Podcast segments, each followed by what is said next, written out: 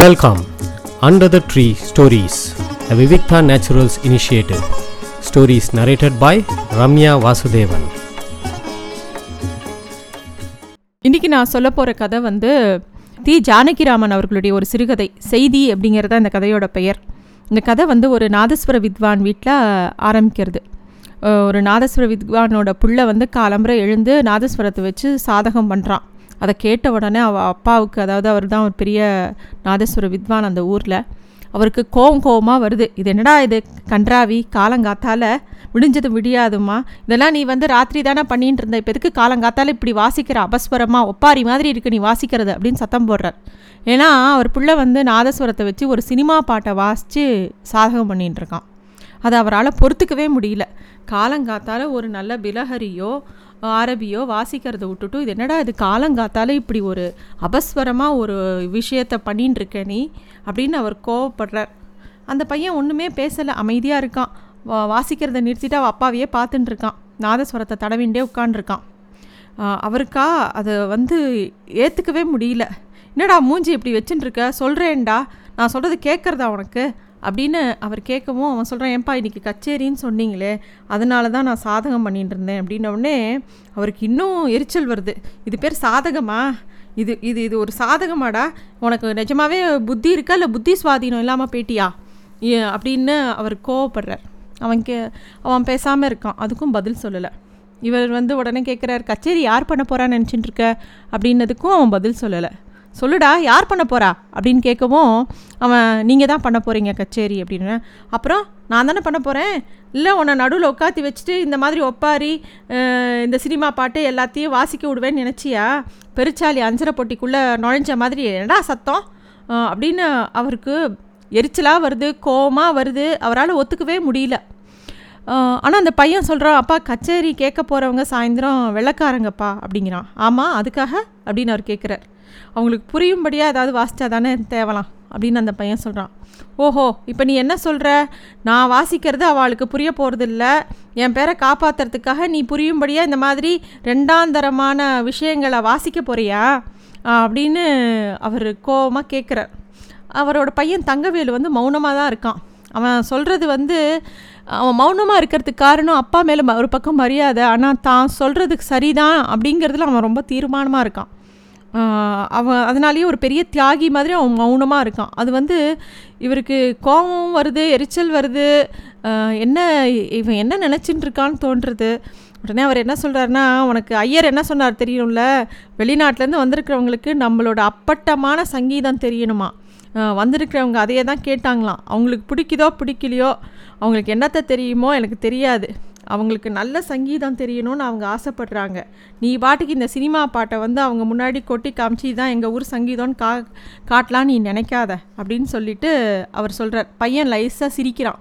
அவன் சிரித்த உடனே இவருக்கும் சரி சரி நல்லா சிரிடா உனக்கெல்லாம் சி- நல்லா இப்போ பார்த்தா அப்படி தான் சிரிக்க தோணும் அப்படின்னு சொல்லிட்டு பேசாமல் போயிடுறார். அப்போ அந்த பையன் வந்து அந்த வாத்தியத்தை எடுத்து நல்லா அந்த உரையில் போட்டு நாதஸ்வர வாத்தியத்தை எடுத்து நல்லா ஒரு அது பட்டு துணியால் தைக்கப்பட்ட ஒரு உரை. அந்த அவங்க அப்பா காலத்து உரை அது. அதை வந்து அவங்க வீட்டில் வழக்கமாக ஒரு இடத்துல தான் அதை அழகாக தொங்க விடுவாங்க. ஒரு ஜன்னல் ஓரமாக அந்த அதை வந்து பார்க்கவே ரொம்ப அழகாக இருக்கும். அவர் வந்து அந்த அந்த பையனோட அப்பா பிள்ளைவாள் வந்து அந்த இடத்த அப்படியே பார்க்குறார். பரம்பரை பரம்பரையாக வாத்தியங்கள் தொங்கின இடம் அது. பிள்ளையாண்ட இப்போ ஊதுகிற வாத்தியமும் அவரோட அப்பா வாசித்தது அமிர்தமாக பொழியிற வாத்தியம் அது. திருச்சேர கோயிலில் அவர் வாசித்தா அந்த ராகத்தை நினச்சாலே இப்போ கூட உடம்பெல்லாம் சிலிர்க்கிறது. அவ்வளோ உருக்கம் அவ்வளோ ஜீவன் அவ்வளோ சுவானுபூதி. நாதத்தோட உயிர் அப்படியே நம்மளையே கவ்வும் அப்படியே குழையும். ஒரு நாதம் வந்து நம்மளை அப்படியே உள்ளே போய் உருக்கும். அவர் வந்து ஒரு வருஷமாக அவருக்கு இதே தான் கவலை. ஏன்னா கல்யாணங்கள்லாம் வந்து எட்டு திக்கும் இப்போல்லாம் வந்து சினிமா பாட்டு தான் எல்லா இடத்துலையும் எல்லோரும் ரசித்து கேட்குறா யாரும் இந்த நாதஸ்வரத்தை எல்லாம் ரொம்ப ரசிக்கிறது இல்லை எல்லாரும் ரெக்கார்டு போடுறா இல்லைன்னா சினிமா பாட்டு அலற விட்றா. வர வர நாதஸ்வரத்துலேயும் சினிமா பாட்டையே எதிர்பார்க்குறா எல்லா கல்யாணத்துலையும் இவர் என்ன பண்ணுறார் இவரும் இவரோட மகனுக்கும் ஒரு ஏற்பாடு பண்ணிக்கிறார். அதாவது இவர் ஆரம்பத்தில் இவர் தான் வாசிப்பார் அப்புறம் அதுக்கப்புறமா கடைசியாக நேயர்கள் வந்து ஏதாவது சினிமா பாட்டு விருப்பப்பட்டு கேட்டானா அவரை இவர் புள்ள வாசிப்பான். இந்த த அவரோட பையன் தங்கவேலுக்கும் ஒன்றும் ஞானத்தில் குறைச்சல் கிடையாது. நல்லா சாரீரம் அவனுக்கும். நன்னா வாசிப்பான். ஆனால் இப்போ வந்து இந்த காலத்துக்கு ஏத்தாப்பில் இருக்கணும். இந்த மாதிரி தத்தாரிகளையும் ஞான சூன்கள் சூன்யங்களையும் திருப்திப்படுத்தணும்னு அவனுக்கு என்னமோ தோணி போயிடுது அதனால தான் தான் அவன் சினிமா பாட்டெல்லாம் வாசிக்க ஆரம்பிச்சிட்டான்னு இவனுக்கு தோன்றுறது இவருக்கு தோன்றுறது. சங்கீதத்துக்கு விநாச காலம் வந்துடுத்தோ அப்படின்னு இவருக்கு மனசுக்குள்ளே ஒரு கலக்கம் வந்துட்டே இருக்கு. ஏடா இது அப்படின்னு சொல்லிட்டு அவர் யோசிச்சுட்டே இருக்கார். அப்படியே அவர் பல விஷயங்கள் அவர் மனசில் தோன்றுது. நம்ம தாங்க தப்பாக யோசிக்கிறோமா? இல்லை ஜனங்களுக்கு புரியாத சங்கீதம் தான் நம்ம வாசிக்கிறோமா? ஒரு கலைஞனுக்கு இது வந்து ரொம்ப கஷ்டமான ஒரு நிலமை. ஒரு நல்ல ஒரு சுத்தமான கலைஞனுக்கு நல்ல ஒரு கலையை வந்து போற்றுறவனுக்கு இந்த மாதிரி உலகத்தில் இதை வந்து யாருமே ஒத்துக்க மாட்டேங்கிறாளே அப்படின்னு ஒரு ஒரு எண்ணம் வந்துடுத்துன்னு வச்சுக்கோங்களேன். அதை வந்து அவர் அவனை போட்டு அப்படியே அது உருக்கிறது. அவர் யோசிச்சுட்டே இருக்கார். இந்த கேள்வி அவருக்குள்ளே எப்பயுமே வந்துட்டே இருக்கும். காலங்காத்தால் விடி அவன் இப்படி வாசிச்சு ஒரு அபஸ்வரத்தை வாசிக்கிறானே அப்படின்னு சொல்லிட்டு அவர் என்ன பண்ணுறாரு ஒரு பரீட்சார்த்தமாக அதே நாதஸ்வரத்தை எடுத்து வச்சுட்டு அவர் பிள்ளை எந்த மாதிரி வாசிச்சானோ எந்த ஒரு டியூனை வாசித்தானோ அதை வாசிக்க ட்ரை பண்ணுறார் அது ஒரு அபஸ்வரம் தான் இருந்தாலும் அதை எடுத்து வாசிக்கிறார். ஸ்வரத்திலேயே சேரலை அது. ஸ்வரமே சேராமல் ஒன்று வாசிக்கிறான் அவன். அதுதான் சினிமா பாட்டுன்னு. சரி அதை நம்மளால் வாசிக்க முடிகிறதா அப்படின்னு எடுத்து வாயில் வச்சு ஒரு பிடி பிடிக்கிறார். என்னடா ஸ்வரம் இது? யோசிச்சா ஆதார் ஸ்ருதியில் கூட உதச்சுட்டே இருக்கே துண்டா நிற்கிறதேடா அது. இப்படி ஒரு சங்கீதமா அப்படின்னு சொல்லிட்டு சொ ஸ்ருதியை விட்டுட்டு ஒரு ஸ்வரமா சி அப்படின்னு சொல்லிட்டு ஆனால் வாசித்து பார்க்குறாரு. இவரால் வாசிக்கவே முடியல. என்னெல்லாமோ எடுத்து அதை திருப்பி திருப்பி பண்ணி பார்க்குறாரு. அவரால் முடியல. இவர் இப்படி பண்ணுறதை பார்க்குற அவரோட பிள்ளைக்கு சிரிப்பு வருது. அப்படி இல்லைப்பா இப்படி இங்கே பாருங்கள் நான் வாசித்து காமிக்கிறேன்னு அந்த பையன் வந்து எடுத்து அதை மாதிரி வாசித்து காமிக்கிறான். பலே அப்படிங்கிறார். இங்கே நீங்கள் வாசிங்க பார்ப்போன்னா அவருக்கு முடியல. ஆனால் இவன் நன்னா வாசிக்கிறான். இந்த அவஸ்வரத்தை அப்பம் பேர் தெரியாத மாதிரி ஒரு ஸ்வரம் வருதே அதை எப்படிடா பிடிக்கிற? எனக்கு வரமாட்டேங்குதே அப்படின்னோடனே அந்த பையனுக்கு சிரிப்பு. அவர் முயற்சி பண்ணி பண்ணி பார்க்குற அவனுக்கு புரியல அவர் பையன் நன்னா வாசிக்கிறான். அதை பார்த்த உடனே இவர் என்ன பண்ணுறார் இடுப்பில் துண்டை கட்டிண்டு சாஷ்டாங்கமாக நமஸ்காரம் பண்ணுறார் பிள்ளைய. யாருக்கு தெரியுமோ இல்லையோ இது. இந்த அபஸ்வரத்துக்கு இனிமேல் அந்த பக்கமே நான் பார்க்க மாட்டேன் அப்படிங்கிறார்.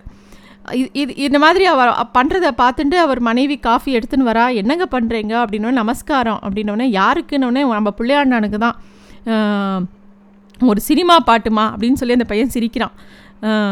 ஏன் உங்களுக்கு வரலையா? அப்படின்னு அவள் கேட்கவும் இல்லை இல்லை நூறு ஜென்மம் பாலாபிஷேகம் செஞ்சால் தான் அந்த அபஸ்வரம் எனக்கு வரும். எனக்கு இப்போ வரல அப்படின்னு சொல்லி சிரிக்கிறார் அவர்.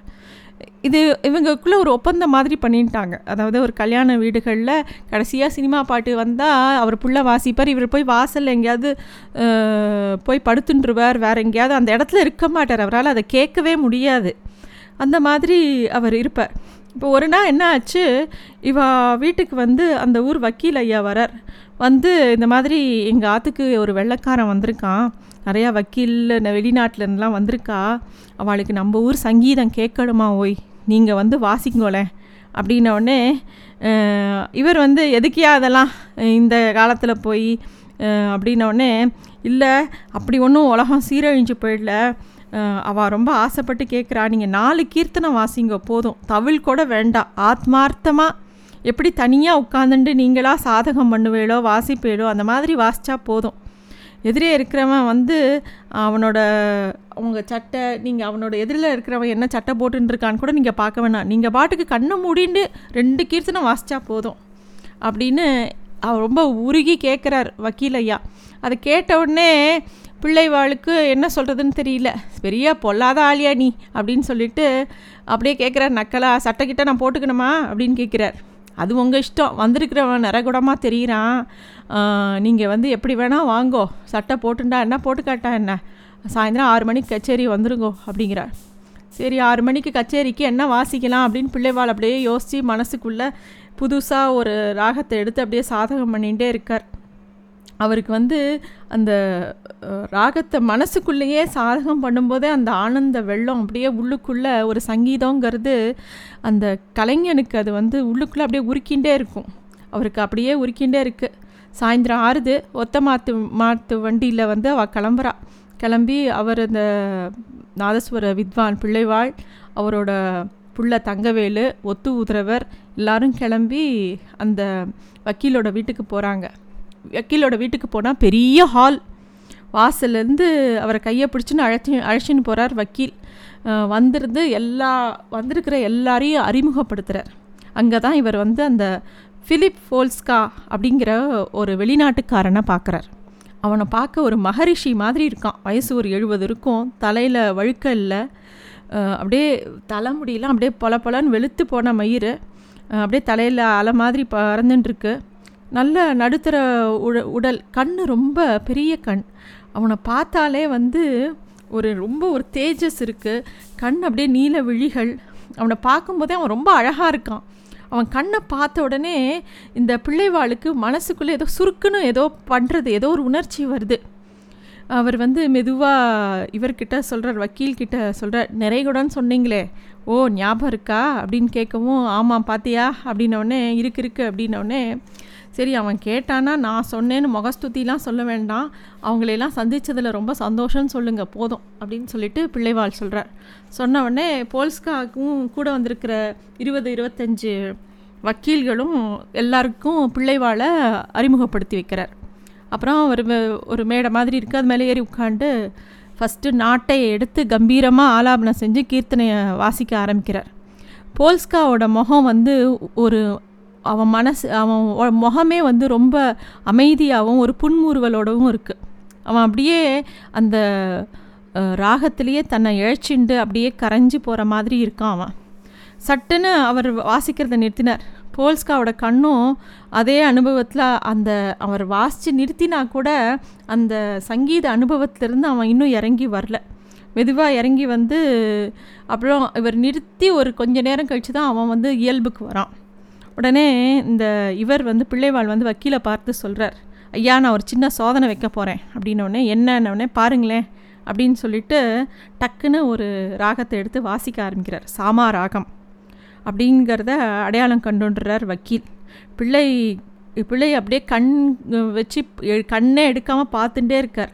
ராகம் கொஞ்சம் கொஞ்சமாக அப்படியே மலர்ந்து அப்படியே அந்த ஒரு மலர் மலர் மலர்ந்து மனம் எப்படி வீசுமோ அது மாதிரி மெதுவாக அந்த ஒரு பவழமல்லியோட வாசனை மெதுவாக அப்படியே காத்தோட கலந்துட்டே இருக்கும். அந்த மழ மரத்துக்கிட்ட போனால் அந்த மாதிரி இந்த ராகம் கொஞ்சம் கொஞ்சமாக அங்கே அப்படியே பரவறது யாரோ கையாட்டுற மாதிரி இருக்கு. திரும்பி பார்த்தா இந்த போல்ஸ்கா வந்து அப்படியே அந்த ராகத்துக்கு ஏத்தாப்புல தன்னோட உடலை ஆட்டிண்டு அப்படியே அதே மாதிரி அசைகிறான் ரெண்டு கைகளையும் எதையோ வாங்கிக்கிற மாதிரி நீட்டிக்கிறான்.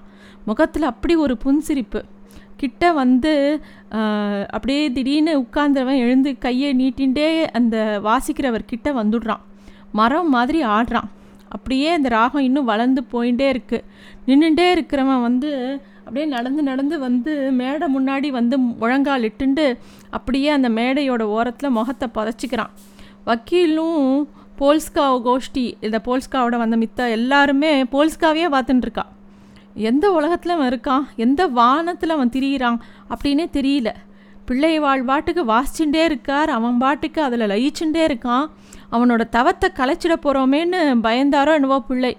அப்படியே அந்த ராக ஆலாபனத்தை ஒரு இடத்துல நிறுத்தாமல் அப்படியே கீர்த்தனையை ஆரம்பிச்சுடுறார். சாந்தமுலேகா அப்படிங்கிற ஒரு தியாகராஜ கிருத்தியை வாசிக்கிறார். குழந்தைய கொஞ்சற மாதிரி இருக்கு அந்த ராகம். அப்படி ஒரு ராகம் அது. சத்தியத்தை கட்டுண்டு இறைஞ்சுவது போல ஒரு சத்தியத்தை பார்த்து அப்படியே இறைஞ்சி கெஞ்சுற மாதிரி இருக்கு அந்த ராகம். போல்ஸ்கா அப்படியே மெய் சிலிர்த்து முதுகில் ஒரு சொடக்கு வருது அவனுக்கு.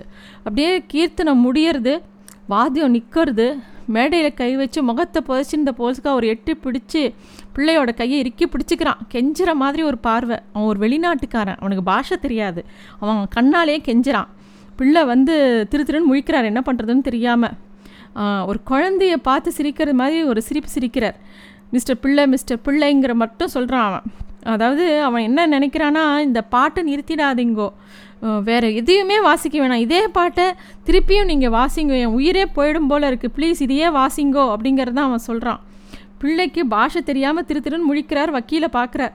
உடனே வக்கீல் வந்து மிஸ்டர் பிள்ளை இதையே வாசிங்கோ இல்லாட்டி அவன் உயிர் போயிடும் அப்படின்னு சொல்கிறான் அப்படின்னோடனே பிள்ளைவாள் சாந்தம் சாந் சாந்தமுலைக்காவையே திரும்பி திரும்பி வாசிக்க சொல்கிறார் என்ற நிசப்தத்தை கலைக்க துணிவில்லாமல் மெதுவாக சொன்னார் வக்கீல். அப்படியே சரி அதே வா பாட்டை வாசிக்கணுமான்னு சொல்லிட்டு அவர் வாசிக்க ஆரம்பிக்கிறார். வாசிச்சுட்டே இருக்கார். நிறுத்தவே வேண்டாம்னு கெஞ்சுறான் போல்ஸ்கா. அப்படியே அஞ்சு தடவை ஆறு தடவை நிறுத்தாமல் திரும்பி திரும்பி அதே ராகத்தையே வாசிச்சுட்டே இருக்கார். அதே பாட்டையே வாசிச்சுட்டே இருக்கார். போல்ஸ்கா அப்படியே தலையை அசிச்சுட்டே இருக்கான். கோயில் மணியில் ஒரு கார்வை போல் ஒரு டங்குன்னு சத்தம் கேட்டு அந்த கார்வை வந்துட்டே இருக்கும் இல்லையா? அந்த மாதிரி அவனுக்குள்ளே அந்த ராகமும் பாட்டும் அவனை அவனை போட்டு உழுக்கிறது. வக்கீல் அப்படியே ஒரு பெருமூச்சு விட்றார் தொண்டையில் வந்த கரகரப்பை பார்த்து அப்படியே பயந்துக்கிறார் அவருக்கே. திரும்பி பார்த்துக்கான் போல்ஸ்கா. அப்போ தான் போல்ஸ்கா பேசுகிறான் அஞ்சாறு தடவை வாசித்து அவர் நிறுத்தின அப்புறம் மிஸ்டர் ஐயர் மிஸ்டர் பிள்ளை இதில் ஏதோ ஒரு செய்தி இருக்கிறது. ஏதோ போதம் கேட்கிறது. எனக்கு ஒரு செய்தி. எந்த உலகத்திலிருந்து வந்த ஒரு செய்தி கேட்கிறது. அந்த போதத்தில் தான் திளைத்து கொண்டிருக்கிறேன். இன்னும் எனக்கு வேகம் அடங்கவில்லை. செய்திதான் அது. எனக்காக அனுப்பிய செய்தி. உலகத்துக்கே ஒரு செய்தி. உங்கள் சங்கீதத்தின் செய்தி அது. அப்படின்னு சொல்லிட்டு அவன் ஏதோ சொல்ல வரான். அவன் ஏதோ சொல்ல வரான் அது புரியறதான்னு கேட்குறான் புரிகிற மாதிரி இருக்குது அப்படிங்கிறார் வக்கீல். எனக்கு நல்லா புரியறது அப்படிங்கிறான் அந்த போல்ஸ்கா. இந்த உலகத்தில் எந்த சங்கீதமும் எனக்கு இந்த செய்தியை கொடுக்கல. எத்தனையோ சங்கீதம் கேட்டிருக்கேன். எந்த சங்கீதமே என்னை எந்த ஒரு கலையுமே என்னை இவ்வளோ தூரம் பாதிக்கலை. ஆனால் இன்னைக்கு எனக்கு என்ன ஒரு செய்தி வரணுமோ அது எனக்கு கிடச்சிடுத்தோ அப்படின்னு சொல்லிட்டு இப்பயே நான் இந்த உடலை விட்டு போகணும்னு சொன்னால் கூட போயிடுவேன். அப்படி அப்படின்னு அவன் சொல்கிறான் பிள்ளைவாளுக்கு அவன் என்ன இங்கிலீஷில் பேசுகிறானே புரியல. என்ன பேசுகிறான் என்ன சொல்கிறான் அப்படின்னோடனே அவன் என்ன சொல்கிறாங்கிறத அப்படியே மொழிபெயர்த்து சொல்கிறார் வக்கீல். என்ன தோண்டிட்டுன்னு கேட்டாரா? அப்படின்னு சொல்லிட்டு போல்ஸ்கா கேட்குறான் ஆமாம் ஆமாம் ஆமாம் அப்படின்னோடனே அவன் போல்ஸ்கா இன்னும் சொல்கிறான் இந்த உலகமே இந்த பிணக்காடாகும் ஒரே இறைச்சலாகும் இந்த உலகத்தில் எவ்வளோ இறைச்சல் எவ்வளோ கூச்சல் எவ்வளோ அடிதடி எவ்வளோ புயல் இந்த எல்லா சத்தம் எவ்வளோ எவ்வளோ மக்கள் எவ்வளோ மரங்கள் எல்லாம் இந்த இயற்கை எல்லா இடத்துலையும் ஒரே இரைச்சல் சத்தம் சத்தம் போர்க்களம் எல்லா இடத்துலையுமே அப்படி ஒரு இரைச்சலாக இருக்குது நான் மட்டும் அமைதியை கே தேடி போகிறேன் எனக்கு அமைதி தான் தேவைப்படுறது. எனக்கு அந்த அமைதி வேணும் வேணும்னு சொல்லிட்டு தான் நான் ஏங்குறேன். அதுதான் எனக்கு இந்த ராகத்தை பாட்டை கேட்கும்போது தோணித்து என் மனசுக்குள்ளே ஒரு அமைதி என் உள்ளத்தில் வருது. இனிமேல் இந்த இரைச்சலும் சத்தமும் இனிமேல் என்னை எதுவுமே பண்ணாது. நான் அந்த அமைதியான இடத்துக்கு போயிட்டேன். எனக்கு வந்து இந்த புயலுக்கு எல்லாத்துக்கும் தாண்டி ஒரு உயர்வான ஒரு இடம் இருக்குது எழுந்து நான் அங்கேயே அந்த அமைதியை அழியாத அமைதியை கண்ணுன்ட்டேன். இந்த அமைதி எனக்கு போதும். இப்போதே நான் மரணத்தை வரவேற்று அந்த அமைதியிலே கலந்த கலந்துட தயாராக இருக்கேன் அப்படின்னு போல்ஸ்கா சொல்கிறான் அமைதியாக அதை சொல்கிறான் அவன். வக்கீலும் அதை அப்படியே மொழிபெயர்த்து இந்த பிள்ளைவாள்கிட்ட சொல்கிறார் பிள்ளைவாள் அப்படியே திகச்சு போயிடுறார். திகைச்சு போயிட்டு அவர் ஒரு வார்த்தை சொல்கிறார் அமைதியா? அது எப்படி அவனுக்கு தோணித்து? அப்படின்னு கேட்குறார். அதுவா தோணிச்சு அவனுக்கு? அப்படின்னோடனே ஆமாம் அப்படின்னோடனே பிள்ளைவாளுக்கு அப்படியே தூக்கி வாரி போடுறது நிஜமாவா? அப்படின்னு கேட்குறார். அப்படின்னா நம்ம தியாகராஜ சுவாமியும் அமைதி வேணும்னு தானே இந்த பாட்டை பாடினார். இந்த கீர்த்தனத்திலேயே அப்படி தானே பாடியிருக்கார். எவ்வளோ ஏக்கத்தோடு கேட்டிருக்கார். அவருக்கு வேணுங்கிறதெல்லாம் அமைதின்னு தானே அந்த பாட்டில் கேட்டிருக்கார். அப்படின்னு பிள்ளைவாள் ஆச்சரியமாக சொல்கிறார் உடனே அந்த வக்கீலும் ஆமாம் அப்படி தான் அவனும் சொல்கிறான் அப்படின்னோடனே நான் வார்த்தை கூட சொல்லலையே. நம்ம பாடுற வார்த்தை கூட அவனுக்கு புரியாதே. எப்படி அவனுக்கு இது தெரிஞ்சுது? அப்படின்னு சொல்லி அதாவது இந்த கீர்த்தனையை நம்ம நம்ம பாஷையில் நமக்கு தெரிஞ்ச பாஷையில் தியாகராஜர் பாடி வச்ச பாஷையில் பாடுறோம். அதோட அர்த்தமும் இவனுக்கு வந்து எறும் அந்த சங்கீதம் கேட்டவனுக்கு பாஷை புரியாதவனுக்கு அதே ஒரு செய்தி வந்து சேர்ந்திருக்கே அப்படின்னு திகச்சு போயிருக்கார் இந்த பிள்ளைவாள். மிஸ்டர் போல்ஸ்கா இந்த பாட்டு அமைதி வேணும் என்று தான் அலறுகிறது. நீங்கள் சொன்ன புயல் இடி என்ற மாதிரியில் சொல்லாவிட்டாலும் அமைதி அமைதி என்ற அமைதியைத்தான் கடை லட்சியமாக கடைசி லட்சியமாக இந்த பாட்டு இறைஞ்சுகிறது அப்படின்னு வக்கீல் வந்து மொழிபெயர்த்து அந்த போல்ஸ்கா கிட்ட சொல்கிறார் அப்படியா? அப்படின்னு சொல்லிட்டு போல்ஸ்காவும் அப்படியே பிரமிச்சு போயிருக்கான். உடனே செய்திதான் இது. நாதத்துக்கு சொல்லவா வேண்டும்? எந்த வரம்பையும் கடந்து செய்தியை அது கொடுத்துவிடும் என்றான் அவன். இந்த கையை கொடுங்கள். வாசித்த இந்த கையை கொடுங்கள். கடவுள் நர்த்தனமாடுகிற இந்த வரலை கொடுங்கள். நான் கடவுளை முகர்ந்து மு முத்தமிடுகிறேன் என்று பிள்ளையின் விரலை பிடித்து உதட்டில் வைத்து கொண்டான் போல்ஸ்கா. பிள்ளைக்கு ஒரு செய்தி கிடைத்துவிட்டது. நன்றி. Thanks for listening to stories under the tree a Vivikta naturals initiative